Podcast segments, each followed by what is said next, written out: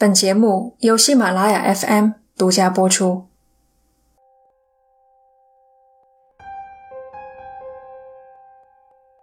头颅，灵魂栖息之所。从古至今，世界各地的民族都发现了头颅的神秘力量。人头落地，生命消失。新西兰的毛利人会用烟熏的方法保存敌人的头颅。亚马逊地区的舒阿尔族将人头脱水，使死者灵魂永远成为自己的奴隶，防止灵魂复仇。跨过大西洋，凯尔特人会将敌人的首级割下，穿在长矛上，竖立于营地外围，或是穿成串悬挂于马脖子下，甚至将首级带回家，钉在门板上，以示众人。凯尔特人将人头视作最神圣的部位。英国出土了不少食人头，相信都与人头崇拜有关。食人头若是作为祭祀用品，可以讨得神明的欢心，也可能引出蛰伏的邪灵。一九七一年六月，英国迎来了一年中气候最宜人的时期，纠缠几家人的噩梦即将拉开序幕。这里是奇谈第六十一期，魔食人头。英国东北部的赫克瑟姆，罗伯森家的两个男孩自告奋勇地到花园除草。随着除草工作的进行，哥哥来到花园后方，草连根拔起，带出一颗圆溜溜的东西，咕噜咕噜滚至脚边，轻轻撞了撞哥哥的鞋。哥哥把它捡起来，拂掉上面的泥土，眼睛、鼻子、嘴巴，原来是一颗实质的人头。他欢呼着向弟弟展示自己的发现，弟弟十分羡慕，兄弟俩一起寻找，不一会儿又找到了一颗食人头。两人兴奋不已，他们跑回家用水清洗人头。人头和乒乓球差不多大小，表面粗糙，摩挲着发出沙沙的声音，各处均匀散布着石英颗粒，泛着光，吸引人与它长久的对视。两个人头都有脖子，可能一度连着身体，或是固定在基座上。人头的性别特征鲜明，一个是男性，头顶刻出一道道浅沟，代表头发，眉眼协调，嘴角带笑。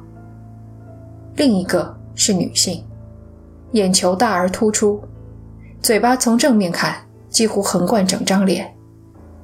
最显眼的是鼻子，宽大的鹰钩鼻，山根处长着一颗浑圆的肉瘤，和动画片里邪恶的魔女颇为相似。男孩们将人头搁在客厅的架子上，脸朝外，方便他们观察。然而第二天一早，他们来到架子前，却发现人头转了方向。兄弟俩都以为是对方搞的鬼，可对方打死都不承认。争执声中，两个人头面向窗外，望着他们被发现的地方。转动方向仅仅是个开端，人头总是在没人注意的时候自行移动。电视机后方传出鞭子挥舞抽打的声音，经检查排除了漏电的可能。家里的玻璃制品莫名碎裂，碎片出现在各个地方。一次，罗布森太太拿出平底锅，无意中一瞥，里面竟然有一张破碎的人脸。罗布森太太吓得大叫，人脸也跟着张嘴。她这才发现那些都是镜子的碎片。另一个晚上，小女儿忽然从睡梦中惊醒，放声大叫。父母冲进房间，打开台灯，小床上围绕人形的凸起，亮晶晶的铺满了玻璃碎片。小女儿大受惊吓，再也不肯在这间屋子里睡觉了。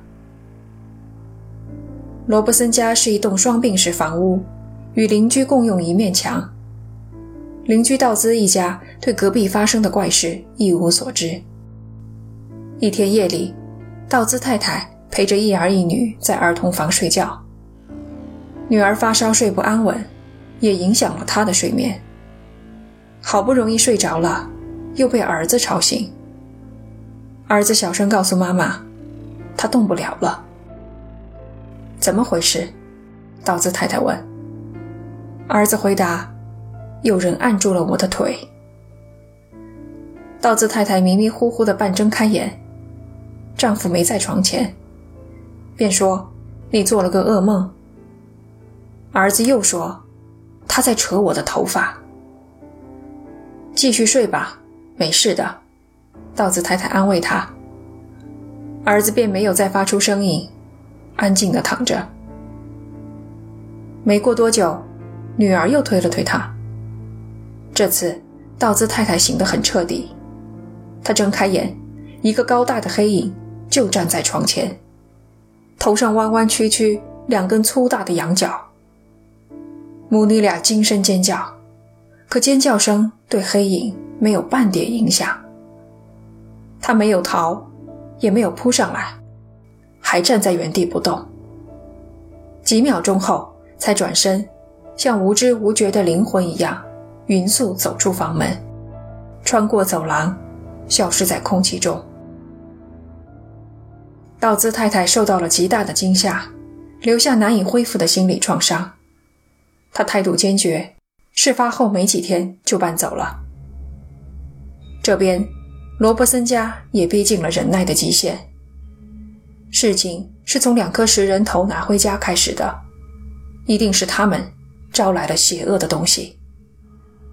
罗伯森家将人头交给当地的研究机构，甩掉了这两个烫手山芋。事件中另一个重要人物登场，安妮·罗斯，历史学家，专攻凯尔特历史、民俗。他的研究领域属于冷门，最有名的著作是《英国凯尔特异教徒》。从这个书名，你就能略知一二。但他绝不是那种半瓶水响叮当，靠危言耸听混日子的所谓专家，而是一名正经的学者。一个同行把食人头交给他，想听一听他的看法。以前的节目里我们说过，灵异事件要给人真实感，通常会联系上某个和灵异八竿子打不着的人或群体，例如警察、政府部门，还有正经的学者。在学者眼中，被媒体称为邪恶化身的人头，不过是两块有待研究的石头。它们是哪个年代的产物，有无特殊的意义，和发现地附近的历史有无关联等等，这些才是他们关心的问题。罗斯接手两颗食人头时，根本不知道在罗伯森和道兹两家人身上发生的事。可能是出于方便吧，他把食人头从办公室带回了家。噩梦就此开始。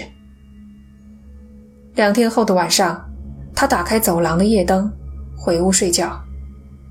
不知过去了多久，他忽然睁开眼睛，脑子也瞬间清醒了，像根本不曾睡着一般清醒。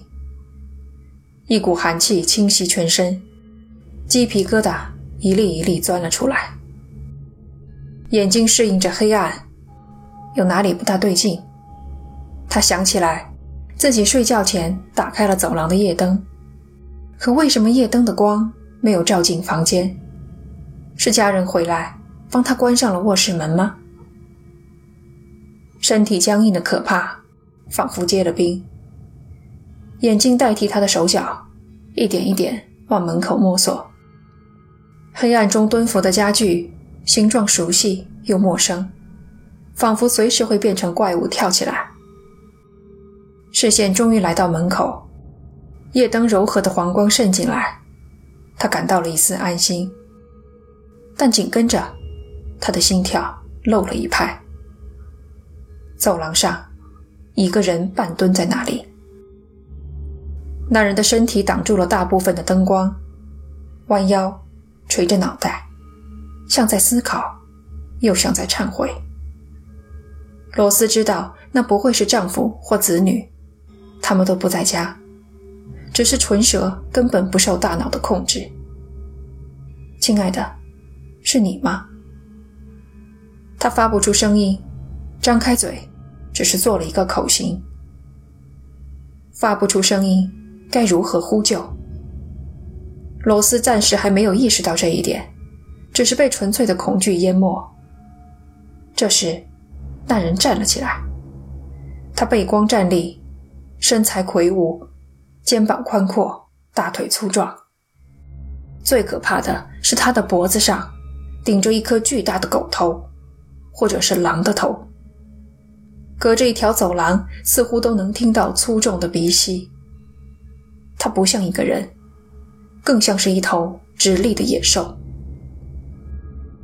那人没有走过来，而是站在原地，对着床上的罗斯抬起手，好像做了一个手势，继而转身离去。罗斯的身体一下子解了锁，灵活地掀开被子坐了起来。他在心中大叫，快停下，可两只脚却不听使唤，伸进拖鞋，快步走向门口。他刚走出门，就见到那人已经下到一楼，背影一闪，消失在了转角。借着微弱的灯光，罗斯看见那人的背上长满了黑色的长毛。大脑分裂成两半，一半哀求身体停下，另一半则出奇的镇定，引导着双腿快步走下楼梯，向那人消失的方向看去。厨房的窗帘被风吹起，窗户大开着，不见那人的踪影。罗斯看了眼墙上的钟，两点整。因为这事儿，他也受了不小的惊吓，可好歹没有像道兹夫人那样吓得要搬家。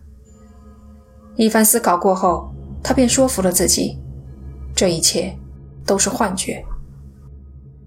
然而接下来的日子，他坐在书房里，周围的空气忽然变冷，书房门也吱呀吱呀缓缓地打开。回头一看，什么都没有。夫妇俩从伦敦开会回来，女儿惊恐万分地对他们说，她放学回家，一开门就看见一头怪物站在楼梯上，见有人进屋，双腿一蹬，翻过栏杆跳上阳台，消失不见。女儿形容那怪物身形高大健壮，长满黑色的长毛。她的动作太快，没来得及看清长相，只辨得出脖子上长着一颗狼的头。罗斯这才相信那晚看见的生物不是幻觉。思来想去，这段时间家里唯一的变化就是多了两个食人头。他赶忙联系了罗伯森家，打听他们在拥有食人头期间有没有发生过什么事。一听说道兹夫人也曾看到过一个半人半兽的黑影，罗斯不敢耽搁，立刻把两颗人头送走。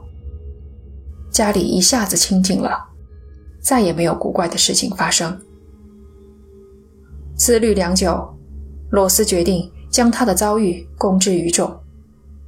学术界一片哗然，一个严肃正统的学者竟然说自己家因为两颗食人头闹鬼，他还真敢说。一九七三年，罗斯在学术杂志上发表文章，论述对于食人头的看法。他认为这两颗人头是属于凯尔特人头邪教的物品，被施以某种诅咒。有史料记载，其发现地附近原先可能是一座神庙。对于人头的岁数，罗斯给出了一个大概的数字，一千八百年。这不过是他的一家之言，被其他学者反对也不算什么稀罕事。稀罕的是，出来反对他的是一个普普通通的市民。这个名叫戴斯蒙德·克雷吉的人声称，他才是食人头的制造者。这两颗人头不是什么上千年的文物，而是他给女儿做的玩具。时间回到一九五六年，住在发现地房屋里的是克雷吉一家。克雷吉在一家石料厂工作，为了向女儿说明他的工作性质，克雷吉用石头和砂浆制作了三颗小人头，再用刀子胡乱刮几下，刻出头发、眼、口、鼻。一颗小人头摔碎了，另外两颗则保留下来，成为女儿的玩具。克雷吉甚至还记得女儿把包巧克力的锡箔纸捏成尖角，贴在人头上做眼睛。小孩子嘛，玩具四处乱丢，没过多久人头就再也找不到了。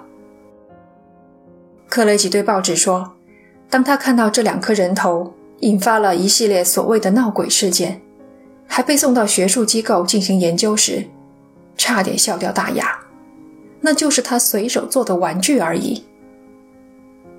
这简直是一个天大的笑话。三年的时间，一群考古学家竟然没有发现两块石头只有十五年的历史。克雷吉的说法，时间、地点、细节，通通齐备，经得起推敲。他也没有撒谎的动机。几个考古学家，尤其是罗斯，一下子被推到了舆论的风口浪尖。这期节目眼看着就往喜剧的方向发展了。的确，在很多人看来，这件事从头到尾就是一场让各色人等丑态毕露、令人啼笑皆非的喜剧。罗斯若是知道克雷吉会跳出来搅局，肯定会更加谨慎地考虑是否公开，至少也会推迟发表文章。如今学术声誉受到前所未有的威胁，罗斯做出了合情合理的举动，要求克雷吉重做人头，以验证其所言。这可能是个翻身的机会，也可能把他永远地钉在耻辱柱上。克雷吉接受了挑战，他用相同的材料一口气做了十来个人头。客观地说，我们不能要求做出来的和原先的两个一模一样，但最后的成品，即使在支持他的人看来，也和原版相差较远。两版只有大体的形状一致，原版的人头做工已属简易，线条粗糙，无美感可言。新做出来的人头更是简陋，随便挖两个坑就是眼睛，中间捏一把就成了鼻子。克雷吉应该清楚，如果做出来不像，他会受到质疑，因此理应尽全力模仿原版。或许他对证明自己没有执念，不像罗斯，他也没有什么损失。两颗石人头继续在不同的学术机构间辗转，在不同领域的研究人员间转手。仍然有学者声称，接手石人头后，他们看到了半人半兽的怪物。但有了克雷吉的证言，没人再把这当作新闻了。一九七八年，出土七年后，人头在一次运输途中消失，所有的争论与喧嚣都渐渐平息。这起事件被人们贴上了闹剧的标签，扫进记忆的角落。二零一二年，英国的一名记者重写了对此事的报道。时隔四十年，再恐怖的记忆都淡成了白开水。人们的态度少了冷嘲热讽，多了冷静客观。罗伯森家的闹鬼事件多半是两个男孩调皮捣蛋。道兹夫人看到的半人半羊的生物，有可能是她做了噩梦还没完全清醒所看到的残影。记者进一步挖出，当天晚上有一个喝醉酒的家伙跑到屠宰场去背了一头死羊，扛在肩上满大街跑。道兹夫人可能睡前听说了这个新闻，潜意识受了影响，因而在半梦半醒之间产生了幻觉。罗斯呢？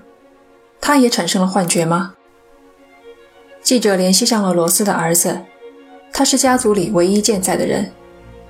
这么多年过去了，早就没人关心他母亲当年是不是信口开河，因为大家默认答案是肯定的。可他仍然坚定地告诉记者，家里确实发生过难以解释的事情。他不曾亲眼见过半人半兽的生物，但有一回，全家人在饭厅吃饭时，听到客厅传来两声闷响，像是某种四足动物从高处跃下落地的声音。他还指出，以往的报道有误，母亲送走两颗人头后，古怪的事情还在发生，直到他把家里收藏的所有人头全部放弃，一切才画上句号。到底谁在说谎？虽然我倾向于是人头是克雷奇制作的，但连续三户人家都发生古怪的事情，两方都看到半人半兽的怪物，这也确实太巧了。只可惜我们没有机会检验两颗人头了，他们多半是被不知情的人丢掉，当成垃圾埋进泥土，直到很多年过去，再从土里冒出头来，滚到一个少年的脚边，被当作宝贝带回家。这期节目我们讲的是奇闻异事，如果你喜欢这一类型，欢迎收听专辑里的《生兔子的女人》。感谢你的收听，这里是奇谈，我们下期见。